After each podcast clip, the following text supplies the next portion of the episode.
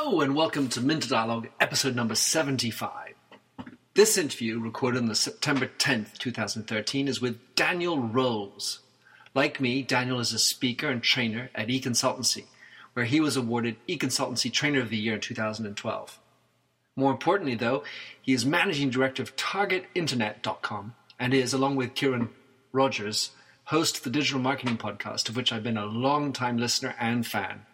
In this conversation, we talk about mobile marketing, digital branding, fending off a hack attack, creating a digital marketing strategy, and much more. Enjoy the show.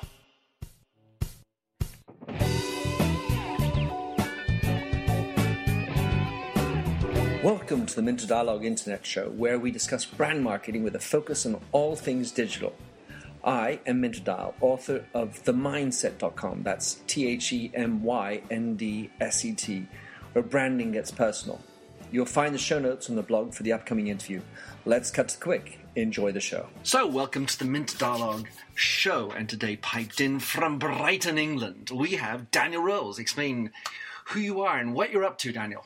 Hi there. Uh, I'm Daniel Rowles. I am on a day-to-day basis. I'm a digital marketing consultant and trainer. So I spend most of my time working with organisations uh, globally, planning and implementing their digital campaigns. So that means uh, various different roles in various different places.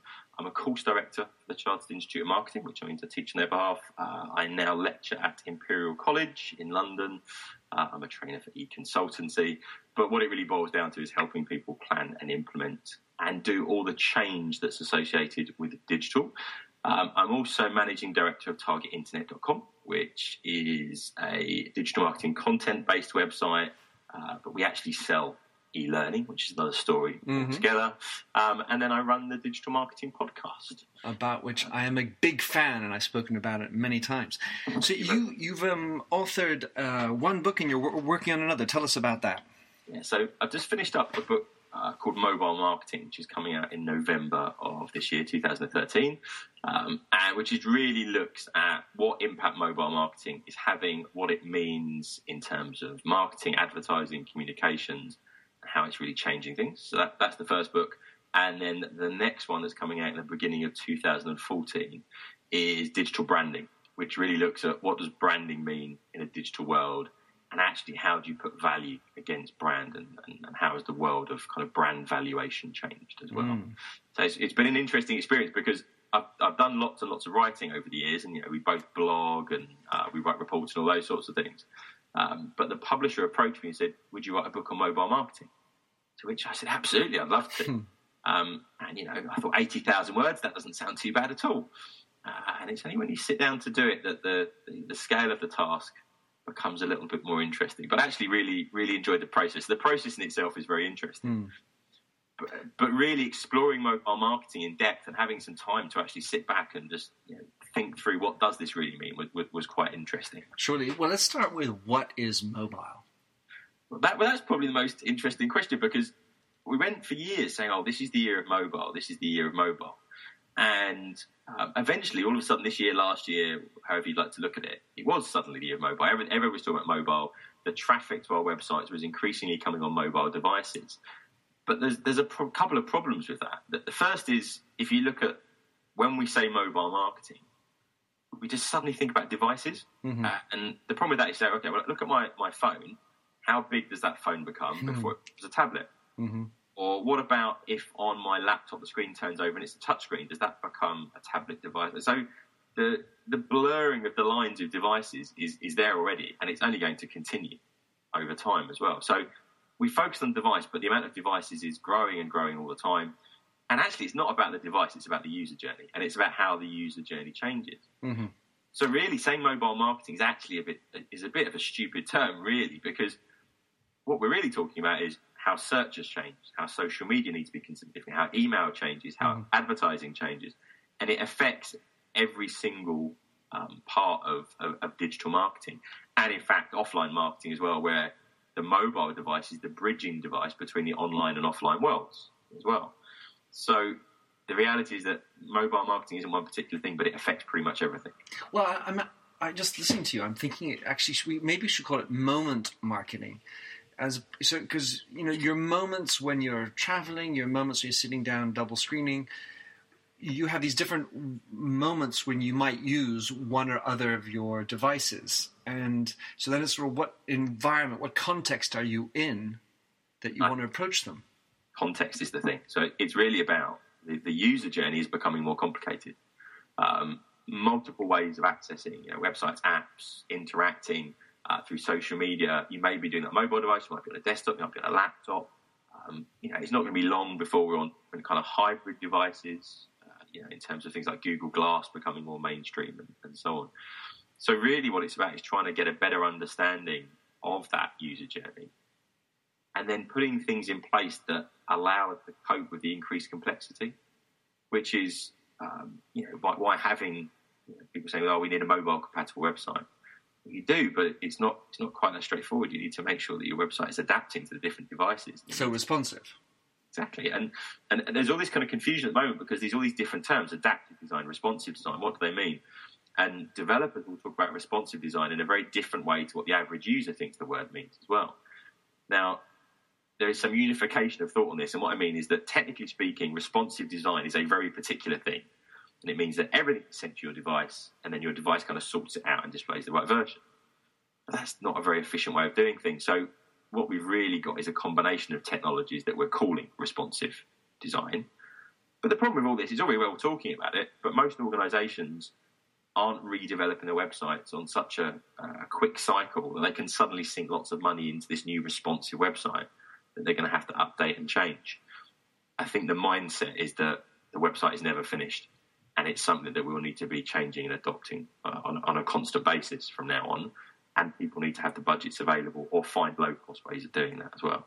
Um, and the low cost ways is what I talked about in the book a little bit because I thought, you know, we need to do this quickly. This is this is not something that we can really wait for because um, I think in the UK we've got 24% of traffic to, to websites on mobile devices now. In some other countries, it's over 50% already. So we really need to make sure that we're not just ignoring those those kind of potential customers, existing customers, and we're serving them in a in an appropriate way. We're not giving them a poor experience. All right, let's be a little bit geeky and uh, talk Google Glass and iWatch or watch uh, mobile watches, smartwatches. What's your opinion on one or the other? So I think first of all, Google Glass is the future of things, but not in its current iteration. I think it's a bit of a PR stunt still at the moment. So the technology isn't quite quite there yet. Um, just in terms of battery life, in terms of functionality, in terms of how much it stands out when you're wearing it, and those sorts of things. But the, but the reality is, if you just take it a step back, what, what is Google Glass? Well, you're just basically connected to a mobile device. It's got voice recognition, and you have some form of augmented reality. There, there's absolutely, it's absolutely logical to see that's the path forward. That we'll constantly be connected to the internet in one way or another. Um, voice recognition makes perfect sense. Actually, if you look at thought control, where we get, it sounds really scientific, but there's already children's toys Mm-hmm. trouble things through thinking in a particular way. So it makes sense. And um, when you get into this even more deeply, um, that kind of merging between your mobile device and you and how personal it becomes has already started to happen. Mm-hmm. And what about the watch? But The watch, I'm not, I think it's it's poor timing at the moment. I don't think that's, that's a funny joke. it's, it's it doesn't really work because the the display technology isn't ready yet. And what I mean by that is the the flat display, um, the inflexible displays, um, battery. Like there- there's various things that aren't quite there yet to make it what it could be. And actually, there's, some, there's a very human thing to this where um, people wear watches at the moment for, for a particular reason. They like a particular watch. They're very functional. They're very fashion orientated, or it's a status symbol, whatever it may be. Um, this will attract a certain audience, but I don't think the functionality is quite there yet. And I think you know, I could wear it on my wrist, but but could I just put it in my pocket? And in fact, if you go two years in the future, why do I need to do that? Where I'm actually wearing contact lenses that have got augmented reality in them, and I can see it anyway. So I, I'm not sure the time is quite right with, with the watches. I think there'll be a certain level of people who use them, but really, when you break it down, what it is, it's just a mobile device that's strapped onto your wrist. Mm-hmm. Uh, I'm not sure I'm as quite as excited about it as I am about the potential of Google Glass. And really, what, but what all this all this means is they're, di- different mobile devices. Mm-hmm. Different contexts. All right. So on digital branding, I'm curious. Um, uh, what what is it? How did you approach the, or how are you approaching it? Because of the different types of sectors, uh, where uh, luxury uh, down to low cost. How are you approaching that? I, what I've tried is just look at common, start with common problems, and the, the, most common problem for all the brands, the people I spoke to about this, was saying, okay, what, what you, you look at your your your P&L, you look at your profit and loss, and you say, okay, you've got this marketing spend, and you've got this big bunch of spend here that's on brand um, branding of some description. Now, if you're a great luxury brand, you, you do know the value of your brand, and to some extent in a lot of cases. And you don't really know, however, how the different elements of your marketing efforts are building up to that brand, but you try and kind of do it. But what I've found is most organisations and most marketing teams, when they don't know what return they're getting from a particular piece of marketing, they call it, oh, it's, it's brand, it's a brand campaign.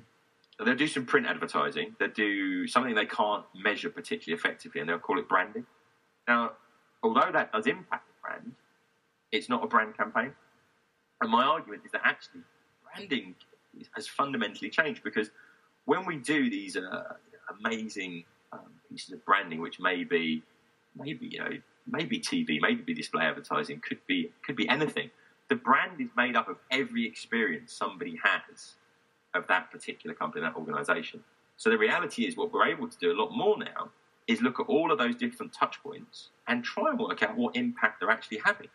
And you, you know, if we look at um, lots of digital techniques like attribution modeling, um, even to simpler things like multi-channel funnels in Google Analytics, they're actually allowing us to see how these different touch points actually um, come together to some extent. Now, this is heresy from a lot of uh, a lot of brand managers, mm-hmm. with brands and, and those sorts of things. They say, well, you can't, you know, you, you can never really work this out. You can't work it out completely, but you can certainly break it down a little bit more as well. And everything that you're doing should have value. And even if it is positioning a celebrity wearing on a certain piece of clothing, it is possible, or it's more possible now, to work out what impact that's actually having. And it's a combination of very traditional technologies or methodologies, i.e., sampling and surveying and speaking to people. Combine that with analytics, attribution model, those sort of things, and you suddenly come up with something quite interesting. Mm. Because the example I always give is that for years and years, if you were spending a million pounds on a TV ad, you would probably then go off and spend a number of thousand pounds um, on analysing what impact that TV ad had. Whereas if you spend five thousand pounds on some display advertising online, you're probably not going to spend that amount of money working out if it works or not. So there's a cultural difference between the two things mm-hmm. as well.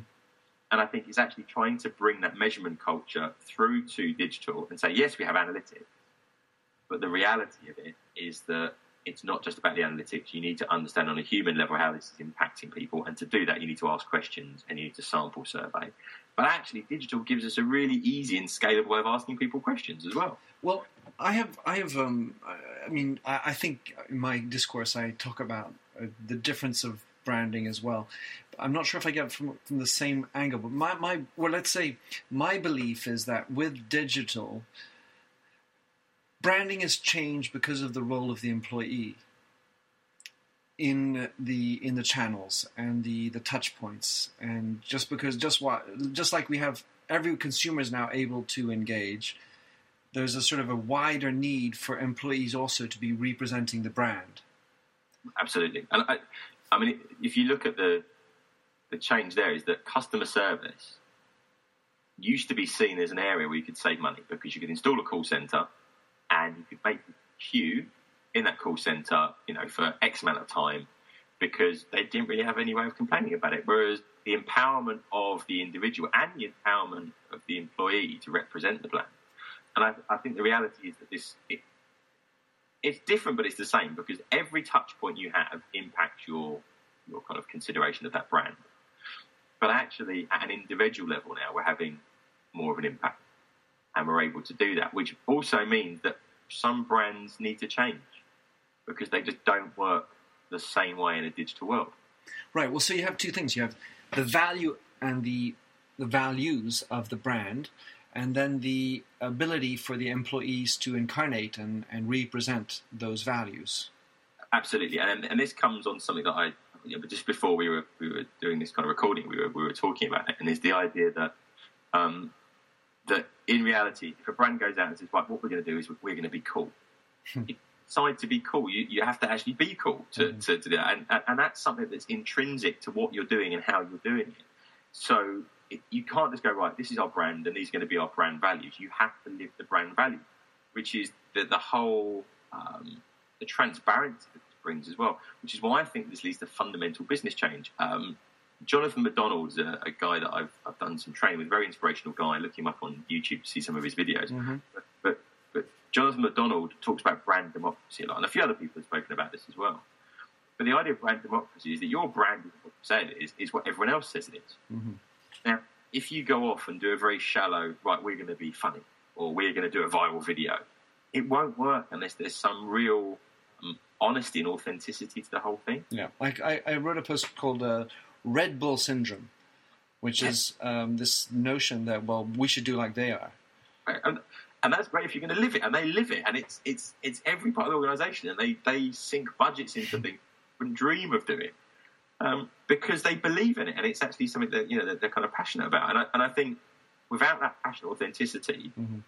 and this is the story of every social media disaster out there, pretty much, is that it, it's quite often it's it's lack of staff training a lot of the time as well because they're not living it and they're not encouraging their staff to live it, or it's the fact that they're trying to pretend to be something they're not, and people recently seeing through these things Mhm.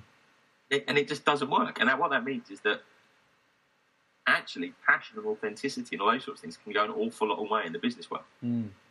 Uh, in in your book, are you looking specifically at luxury and how that's playing out?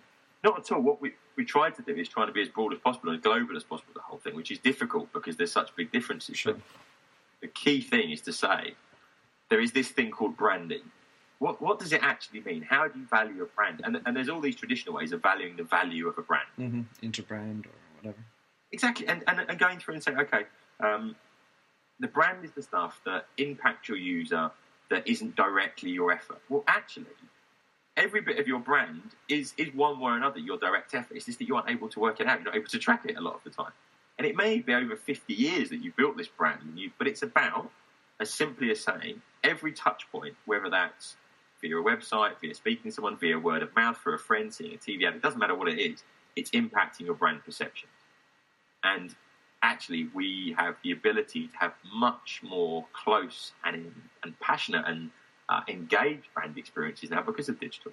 Well, I, and I think that the, the the where that training comes in is that to the extent that we have these values and there's the immediacy of the ability to talk about it, well, you can't invent it on the spot. So when you and I are speaking right now, we're live, and it has to come from somewhere. I, I can't go scurrying to a book and say, "Oh gosh, what is my value?" when my client's in front of me or on a page.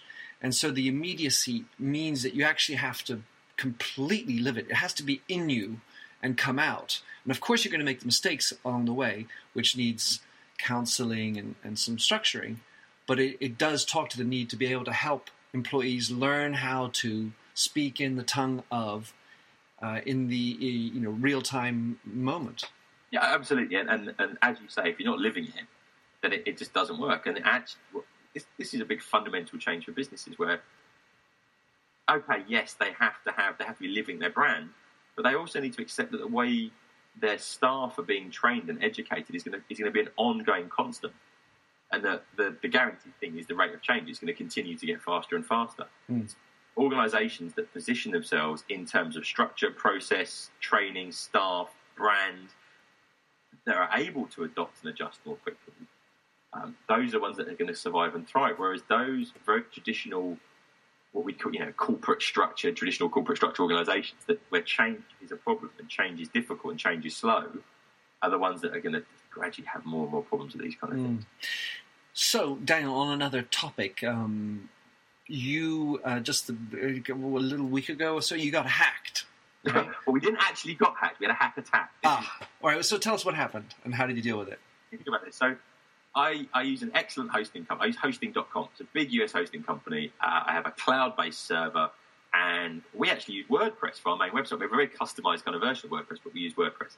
Now, people may not be aware. Um, there's something called a brute force attack. And what a brute force attack is, hackers suddenly decide they want to hack into your website and they bombard your login pages to your admin, to where you administrate your website from, with login attempts. and they'll try every combination of password and username until the theory is they're going to they're going to get it right eventually. Now, I'm not talking about you know doing hundreds and hundreds of logins. We literally had thousands of servers around the planet doing tens of thousands of attempted logins every minute. Um, and the knock-on effect of that is that your website falls over. Mhm. Being now, now a couple of things that were good. First of all, the hosting company flagged it up and said, you know, your, um, your responsiveness time of your website has gone down. And they looked into it immediately, tried to work out what was going on. The problem is the website's going so slowly that they can't really check it. So got this kind of initial situation. Then they say, right, you are under a brute force attack. And this comes by an email, I assume. So they, they just dropped me an email. Now I, I get um, live chat support. So we went on and we had a bit chat, and a, a very nice engineer, and I can't sing their praises enough for this actually, identified what the issue was. So it was an interesting what we had to do. So let me just explain the back. WordPress is a very common uh, blogging platform, but it's essentially just a content management system, and that means that every WordPress website you basically have the same page you go to log into for your ad. You can change all these things. But what it means is for hackers, they can they can write software that attacks the known login area, or if there are any known known vulnerabilities. Now, luckily, we patch, meaning that we update our WordPress uh, constantly. So we had the very latest version, didn't have any security flaws in it. We also had very very secure passwords, Mhm. usernames. So it's not just you know it's uppercase, lowercase. We've got all sorts of different characters in there. They're extremely long. Um, and we'd worked out in advance that if there was a brute force attack, it would take a number of years for them to actually try and work out what these were, going through every possible combination. So luckily, we're in that position. So that'd be my first advice: is have very strong passwords. But then what we had to do is the um, essentially the hosting company had to close off everyone from the website apart from me. I went in um, and I was able just to go and install a plugin, uh, and this plugin would basically allow me to, to to block certain IP addresses, but it would also make it. I had a live report on who was trying to log into my admin, Mhm. go through and block those IP addresses automatically. Anyone tried to log in more than five times in a 10 second period, they were blocked automatically, and all those sorts of things. Mhm. So that that basically gated the website, and we gradually went through it. And in the end, we actually blocked over 10,000 IP addresses. And how long did that process take? The, the going from it messing up to installing the um, the plugin in the first place was a, a couple of hours probably. Hmm. But we spent, we spent three days blocking IP addresses, working at what they were trying to do. They were probing different areas of the website and so on as well. And, and, and this is where I got really upset about the whole thing because basically I run a, a, a micro business. It's me and a few freelancers. Mhm. May come across it's a slightly bigger business, but it's a business. Okay, so and the way I, I was, I was quite impassioned about this at the time because I thought I'm, I'm trying to feed my children. Right. I'm very personal about the whole thing.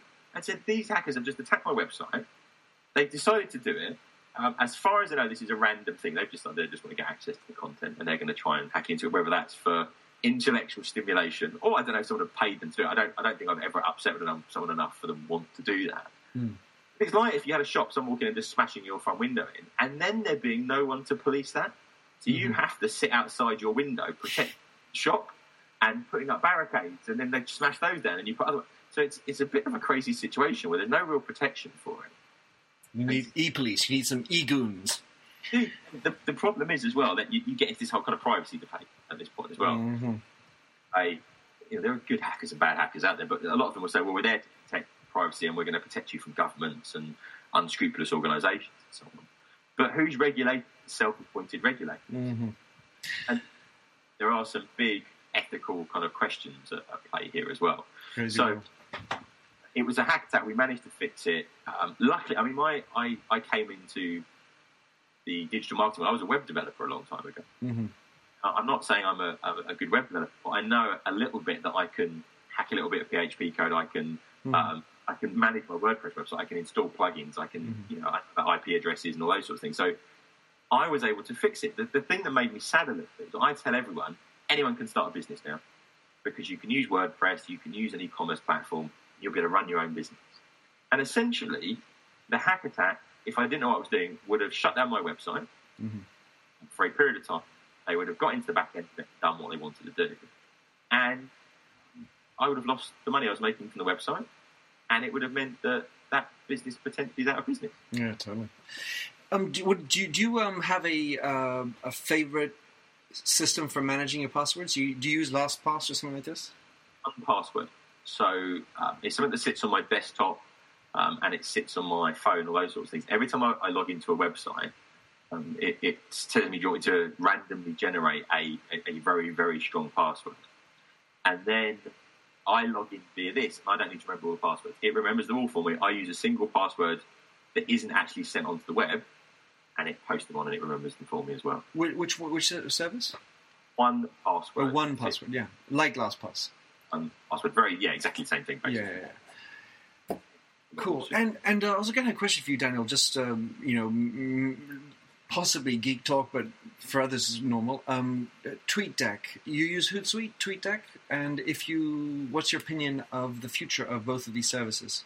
So I use Hootsuite. I used to use TweetDeck a little bit. As we've got more multi-platform, I've started using Hootsuite a little bit more. Um, so we, for Target Internet, we have Facebook, Google+, LinkedIn, Twitter. Um, we use Pinterest a little bit as well.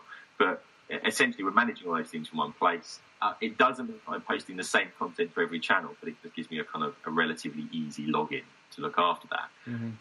Like the Hootsuite, what they've changed is I can now add um, track code for Google Analytics automatically um, in, a, in a certain format through to each of my links. And there's a number of things that it's automating for me and making my life slightly easier as well. Um, and we just did a, a podcast about this as well. Yeah, So yeah. listen to it. yeah, and I, and I, I like Hootsuite a lot from that point of view. However, saying that, I do find myself logging in manually to each of the platforms. The reason being, we talked about this in the mobile marketing book as well, actually, is that you know you see a really interesting website and you tweet about it, and you're sitting at your laptop or your desktop and doing. it. We always forget that probably you know at least a third of your audience are then going to go and look at that on a mobile device, Mhm. actually check if it's working on a mobile device. So I also don't know if Facebook has changed its look and feel, or, or Google Plus, which is constantly changing its look and feel at the moment, how that's displaying. How it actually, so I'm I'm quite keen still at the moment to constantly log into these platforms and actually look at how things are looking to most users. Yeah, so then you post, but your your your real intention is just to understand the user experience a little bit more, just make sure you're up to date with what's going on inside. Just checking it and just kind of being manual about it, and then. Um, Hootsuite and tools like that are great. I think it's easy to miss things as well. So I'd say they're great for saving time, Mm-hmm. just like anything else, there's no real replacement for, for going through and doing things manually as well. But it is time consuming, which is what I keep saying to lots of clients. What we end up going to is that actually it's about doing less and doing it better. Right. So rather- Being selective.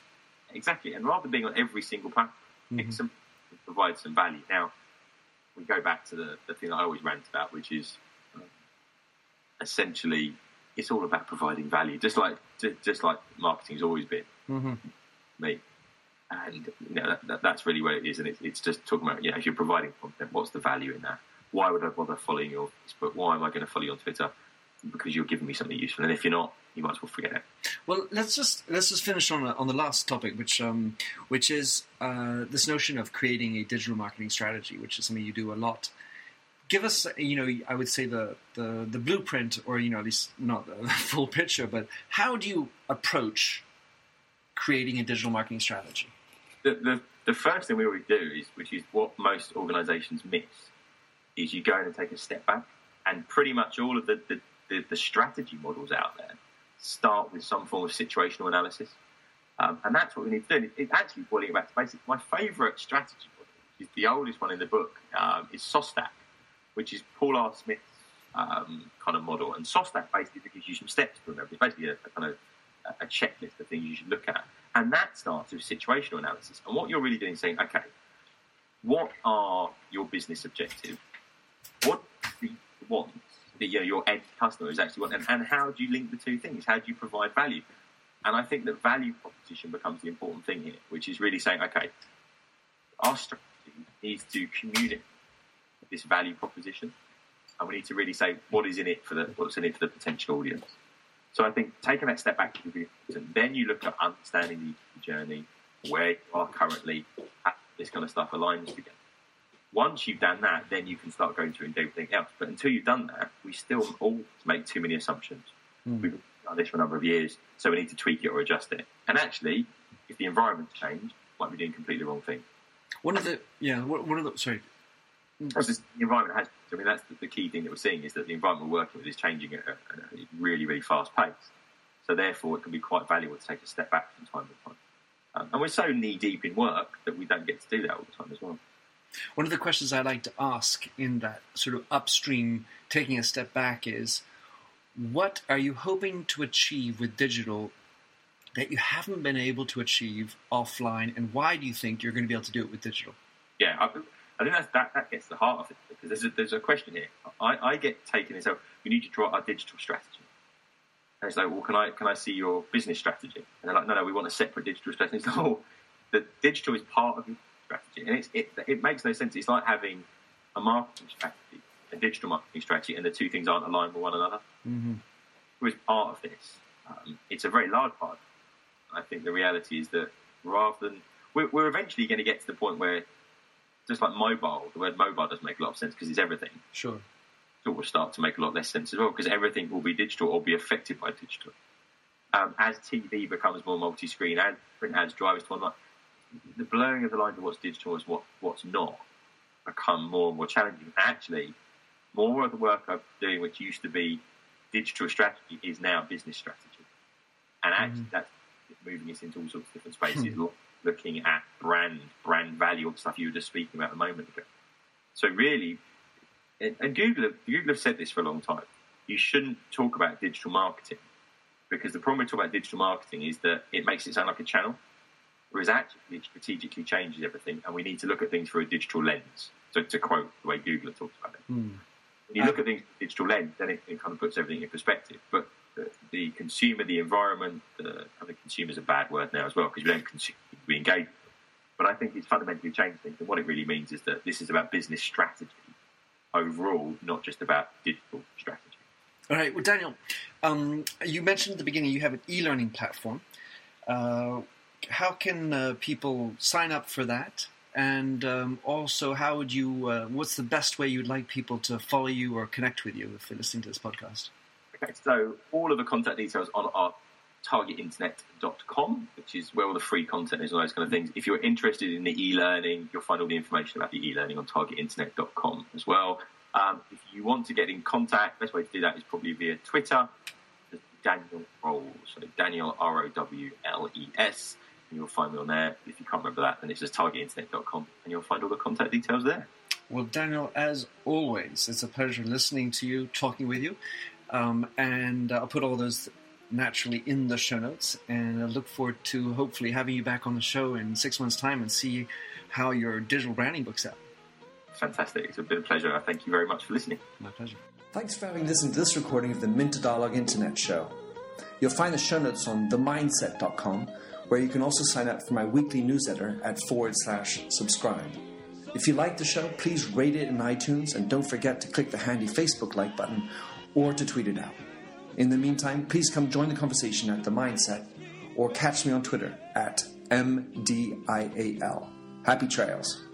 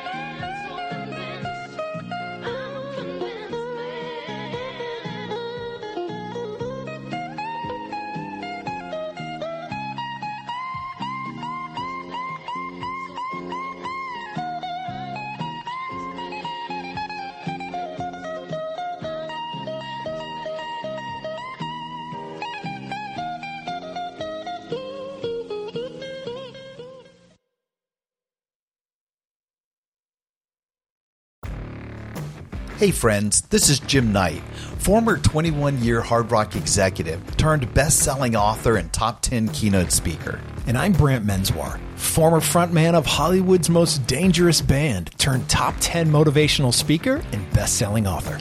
we host the how to podcast Thoughts That Rock, where we talk to rock stars, athletes, CEOs, astronauts, and even next door neighbors who share their expertise and opinions.